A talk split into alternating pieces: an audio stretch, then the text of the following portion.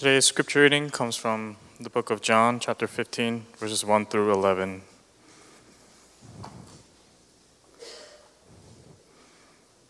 That's the book of John, chapter 15, verses 1 through 11. Please stand for the reading of God's word. Hear now the word of the Lord. I am the true vine, and my Father is the vine dresser. Every branch in me that does not bear fruit, he takes away. And every branch that does bear fruit, he prunes, that it may bear more fruit. Already you are clean because of the word that I have spoken to you. Abide in me, and I in you, as a branch cannot bear fruit by itself, unless it abides in the vine. Neither can you, unless you abide in me. I am the vine, you are the branches. Whoever abides in me, and I in him, he it is that bears much fruit. For apart from me you can do nothing. If anyone does not abide in me, he is thrown away like a branch and withers. And the branches are gathered, thrown into the fire, and burned. If you abide in me, and my words abide in you, ask whatever you wish, and it will be done for you. By this my Father is glorified, that you bear much fruit, and so prove to be my disciples. As the Father has loved me, so have I loved you. Abide in my love. If you keep my commandments, you will abide in my love, just as I have kept my Father's commandments and abide in his love. These things I have spoken to you, that my joy may be in you, and that your joy may be full. This is the word of the Lord. Good afternoon, everyone. Excited to share the word of God with you all this afternoon. Would you join me as we continue to pray?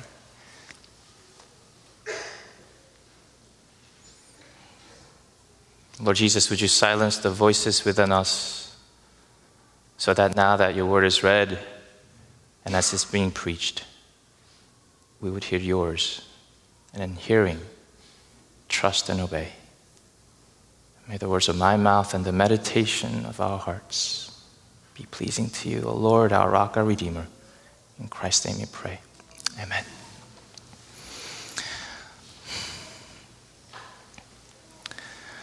My next door neighbor was a computer programmer by day and a gardener/farmer. During weekends. Now that he's officially retired, he pretty much just gardens and farms.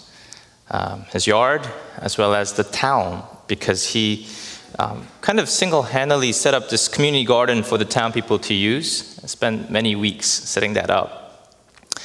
He's kind of different. He doesn't plant the typical, tomatoes and lettuce and whatever, but in addition to all that, he grows his own hops for brewing his own beer, as well as he raises his own grapes, and he also brews his own wine. He's been doing this for about 20 years. And, usually after he brews his wine, he would throw out the leftover grapes and all the fermented stuff in the backyard, and for the next couple of days, we get to enjoy the aroma of the wine for a couple of days. It's pretty awesome. This spring, however, I had a privilege of joining him a little bit in setting up a new grapevine and branches and a trellis. Apparently, he had planted 3 grapevines between my fence and another neighbor, and he always loves to serve, and he wanted to help get rid of this old nasty fence that's all rusty, as well as also set up this vine that he and his wife had planted last year. In case a trellis, because I didn't know what it was at first. A trellis is basically a light-framed wooden bars that mainly is set up to support fruit trees or climbing plants. And of course, he made it by his hands too. And so one Monday, he's working, and I join him. And I knew I was waiting for that moment when I get to use this in a sermon. So that was many, many months ago. So I've been kind of holding on to this for a while. And I have a couple pictures now.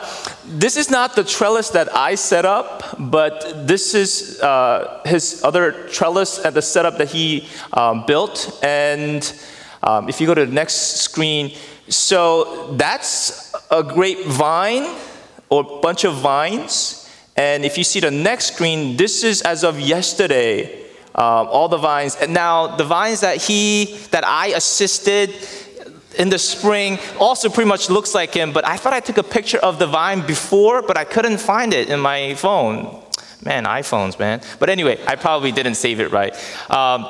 So we spent good hour or 1.5 hours just untangling the branches because the fence was all rusty and the vines were planted and they were going through these metal fence that we were trying to get rid of, and we were cutting the wires, these fences to get rid of, and trying to not to damage the branches, because we wanted to put them up on the trellis to move into the next stage. And we spent a good amount of time, he, his wife, and myself. And after spending a bunch of hours, when I extended the branches, it was like good 10 to 15 feet long. And I'm like, wow, this is pretty amazing. And these branches had these tiny little grapes, like cluster of grapes. And I'm like, wow, it's like this becomes the kind of grape that I'll eat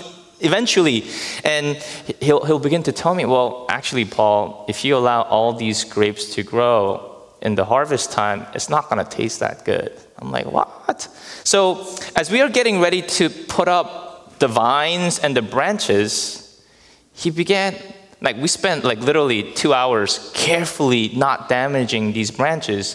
He literally chopped off or pruned good 2/3 of all the branches. And we threw out all these branches with clusters of these baby grapes. And I'm like, oh, it's kind of sad. So what a waste. But I asked him why, because there's a limited amount of resources in the ground. You got to prune them off or else they're not going to taste very sweet. And the wine is not going to taste that good. So we just continued chopping those branches and only putting up about 1/3, maybe not even. He was really gentle to make sure that the original vines were carefully supported, tying them up to the trellis, giving them maximum potential for growth.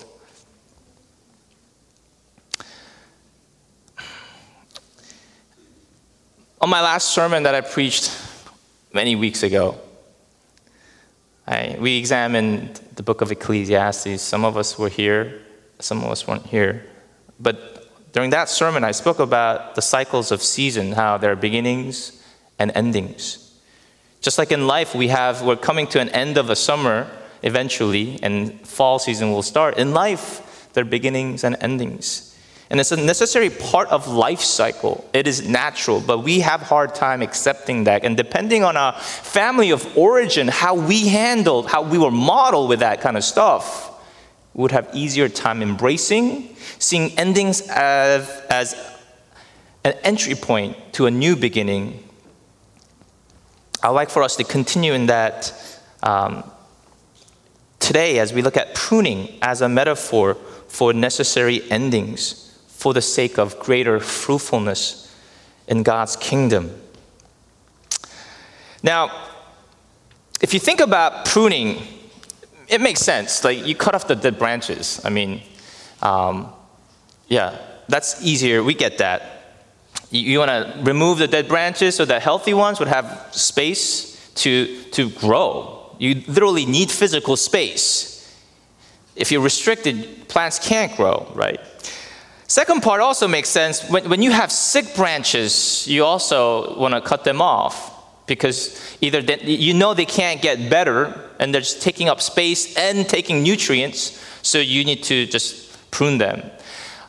I did as much as I could to try to not damage those branches that were weaved through the fences, but I couldn't help but damage a bunch. If I knew that we're going to lop off 2/3, I wouldn't have been so careful. But then again, he and his wife were super careful even all through that time. But, it also makes sense that things that aren't really going to bear fruit, you prune them. But the part that was hardest for me to really receive was the part when you look at the good branches that have these little fruit that are budding. And it was really counterintuitive for me. as someone who's never done it before, it's like, you leave them alone, let them grow? No, it's like you prune them off because they're not going to be very delicious. They're not going to be good fruits if you leave them alone and allow all of them to grow. Dr. Henry Cloud defines the pruning moment in one of his books as this: that clarity of enlightenment when we become responsible for making the decision to own the vision or not. If we own it, we have to prune it.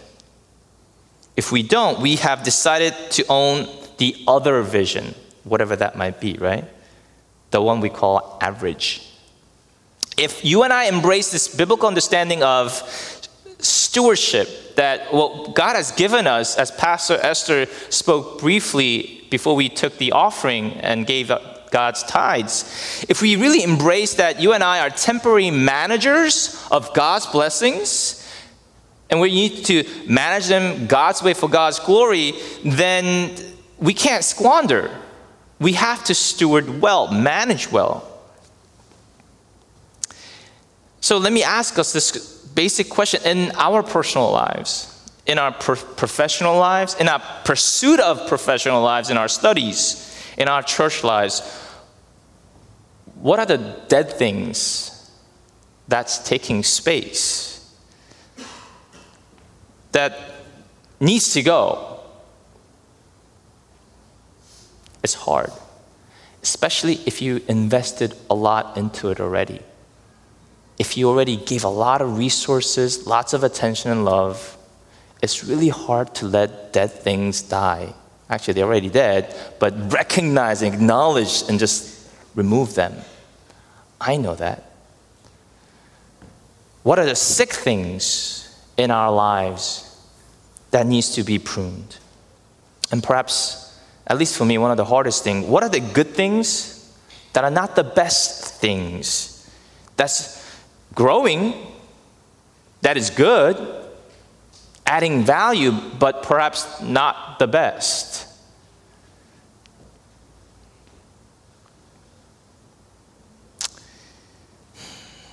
What necessary endings might God the Father, the gardener, in our lives be trying in his infinite wisdom and love, trying to prune in our lives? When we come to today's passage, it's kind of cool that Pastor Esther preached this passage months ago, and Pastor Eugene spoke last Sunday right after this section, and I get to preach today. Jesus, and you know, Pastor Esther and Pastor Eugene mentioned it all, but just to reiterate some of the things again, this is, you know, leading to really the Last Supper. This is Jesus' last teachings with his disciples as he's about to be crucified. He has been speaking about how he is God, the great I am statements. I am the way, I am the truth, I am the life. Here, I am the vine. You have Jesus, the Son of God, who is the true vine, God himself. And you have God the Father, who is the vine dresser, the one who tends the vine and the one who prunes. And the branches in Jesus, as he speaks, those that don't bear fruit, the Father prunes. Now, the purpose of pruning is to bear abundant fruit, to bear fruit. You prune them, you cut them, those dead things, those damaged, hurt things, and even good things, so that we bear fruit. When Jesus speaks about pruning to bear fruit, though, he's really also talking about pruning and making clean. Pruning is really about cleaning and cleansing. The word actually is from the same root. The verb to prune as well as the adjective clean are from the same word, different forms. So pruning is really about bearing fruit essentially by removing things that are not necessary, cleaning. And this is what the Father does. But the reality of our human condition is that pruning, it hurts. And I don't know about you, but sometimes I get confused, thinking hurting and harm are the same. Hard truths often hurt, but they can be used to make us grow. Harm, however, damages the person. We pay money to go see dentists who inflict pain. Some longer, some shorter. Some does a better job of putting those Novocaine, some not so good job. But we get the service of inflicting temporary pain because we know that it will lead to long-term dental hygiene. Not all pain is harmful. Pain and pruning, but the long-term health and fruitfulness is what God is after. But how do you discern what is like wishful thinking versus like real hoping? It's like, Pastor Paul, how do I know if I'm just wasting time for something that's not going to actually actualize, or if this is really about hope that is based on something?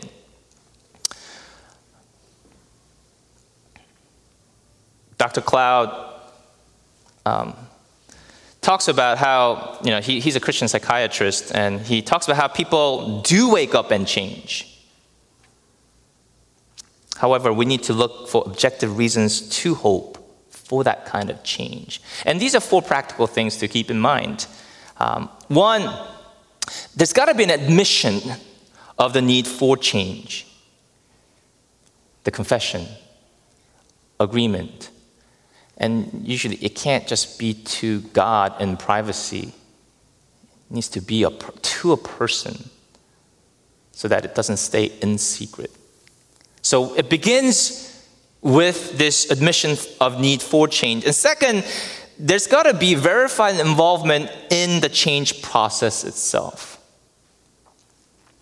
If you're an alcoholic, saying that I'm going to get help just verbally, even to a person, is not going to be enough. Got to go to an AA meeting where you're getting yourself involved.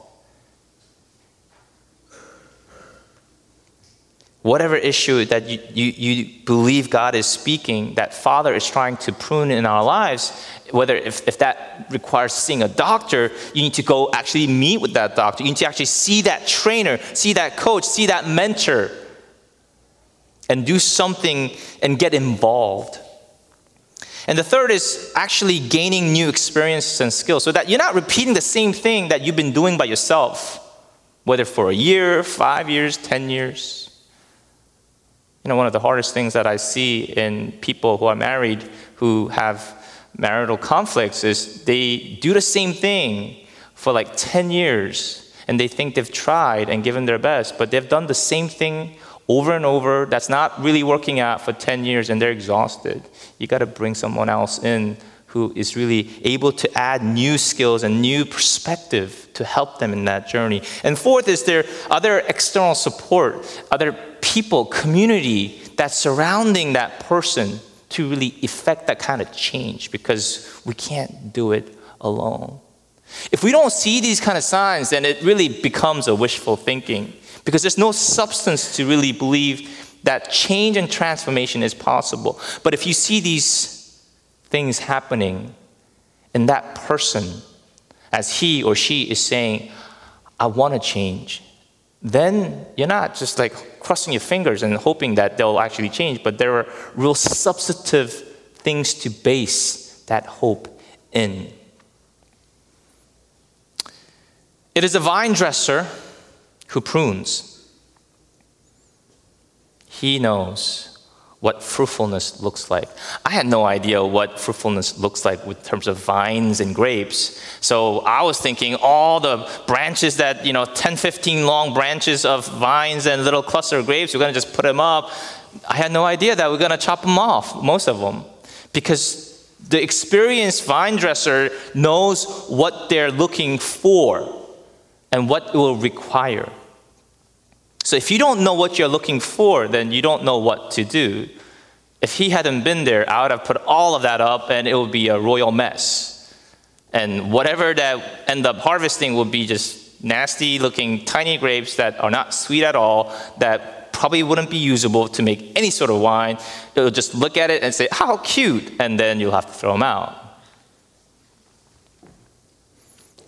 What in our lives are dead, taking up space? And maybe you have a lot of emotional attachment and you've invested a lot. And you feel like it's such a waste to stop, but it's even greater waste to keep on pouring resources, time, energy into something that you know it's not gonna grow, it's dead. And what areas of our lives might God be speaking, challenging you and me? What areas in our lives are sick and are not getting well? And some of this is hard. Maybe it might be our businesses, people and significant relationships, dealing with conflict, emotional issues, dreams that we've been pursuing. I know people who are applying for PhD programs for the 10th time, going to the 11th year. At what point do you say, I know people who've been running their small business for 7, 10 years, still not making profit, and saying,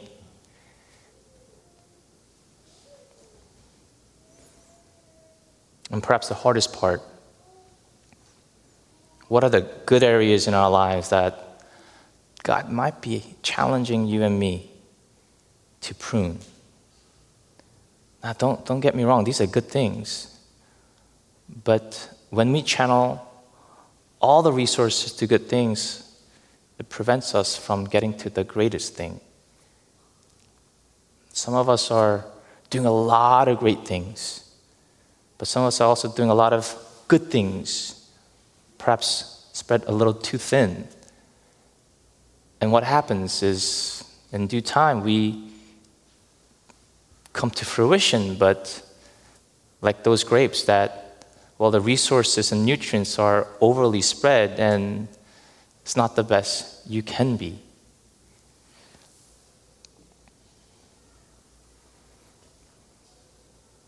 As church gathered and scattered, and looking towards next week's election of new deacons, my prayer for our church, for our members who will be voting and our nominees who will be running, is that we really humbly seek out and pray for our church and be courageous enough to examine what are these areas that perhaps our Heavenly Father might be challenging our church so that we can bear fruit, the kind of fruit that gives God the greatest glory.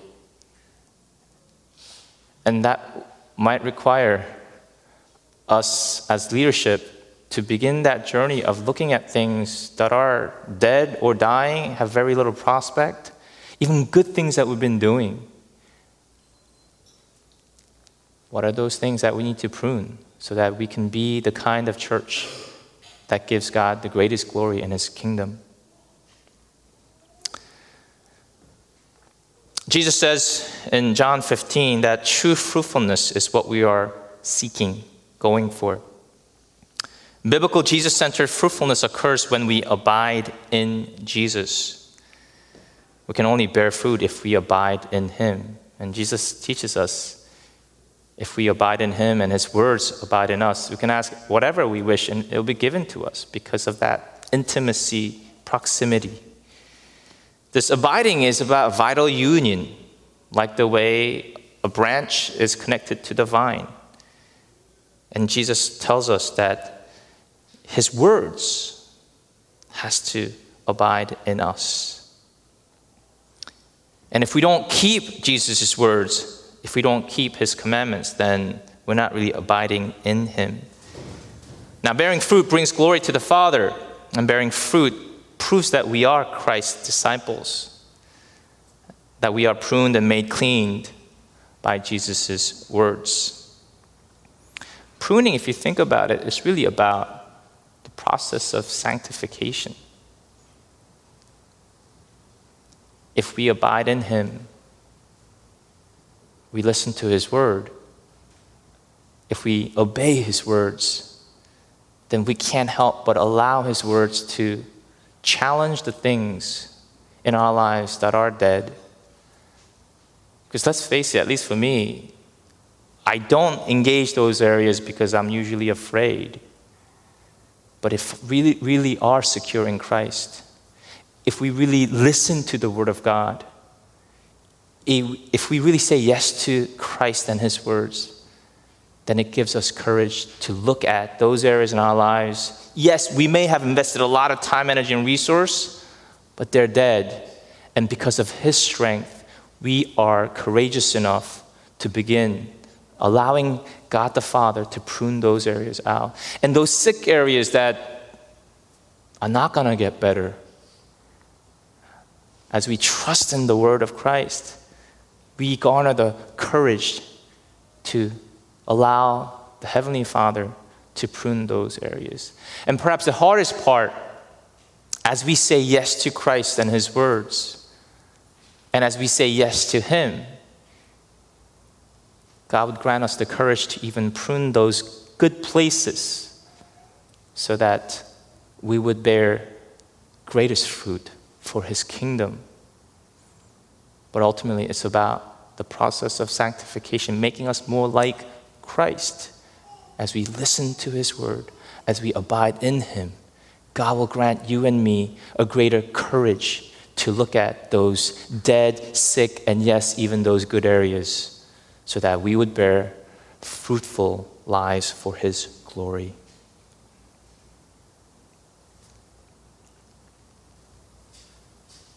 What are the areas in your life? What are the areas in our church life that God would be speaking? Let's pray.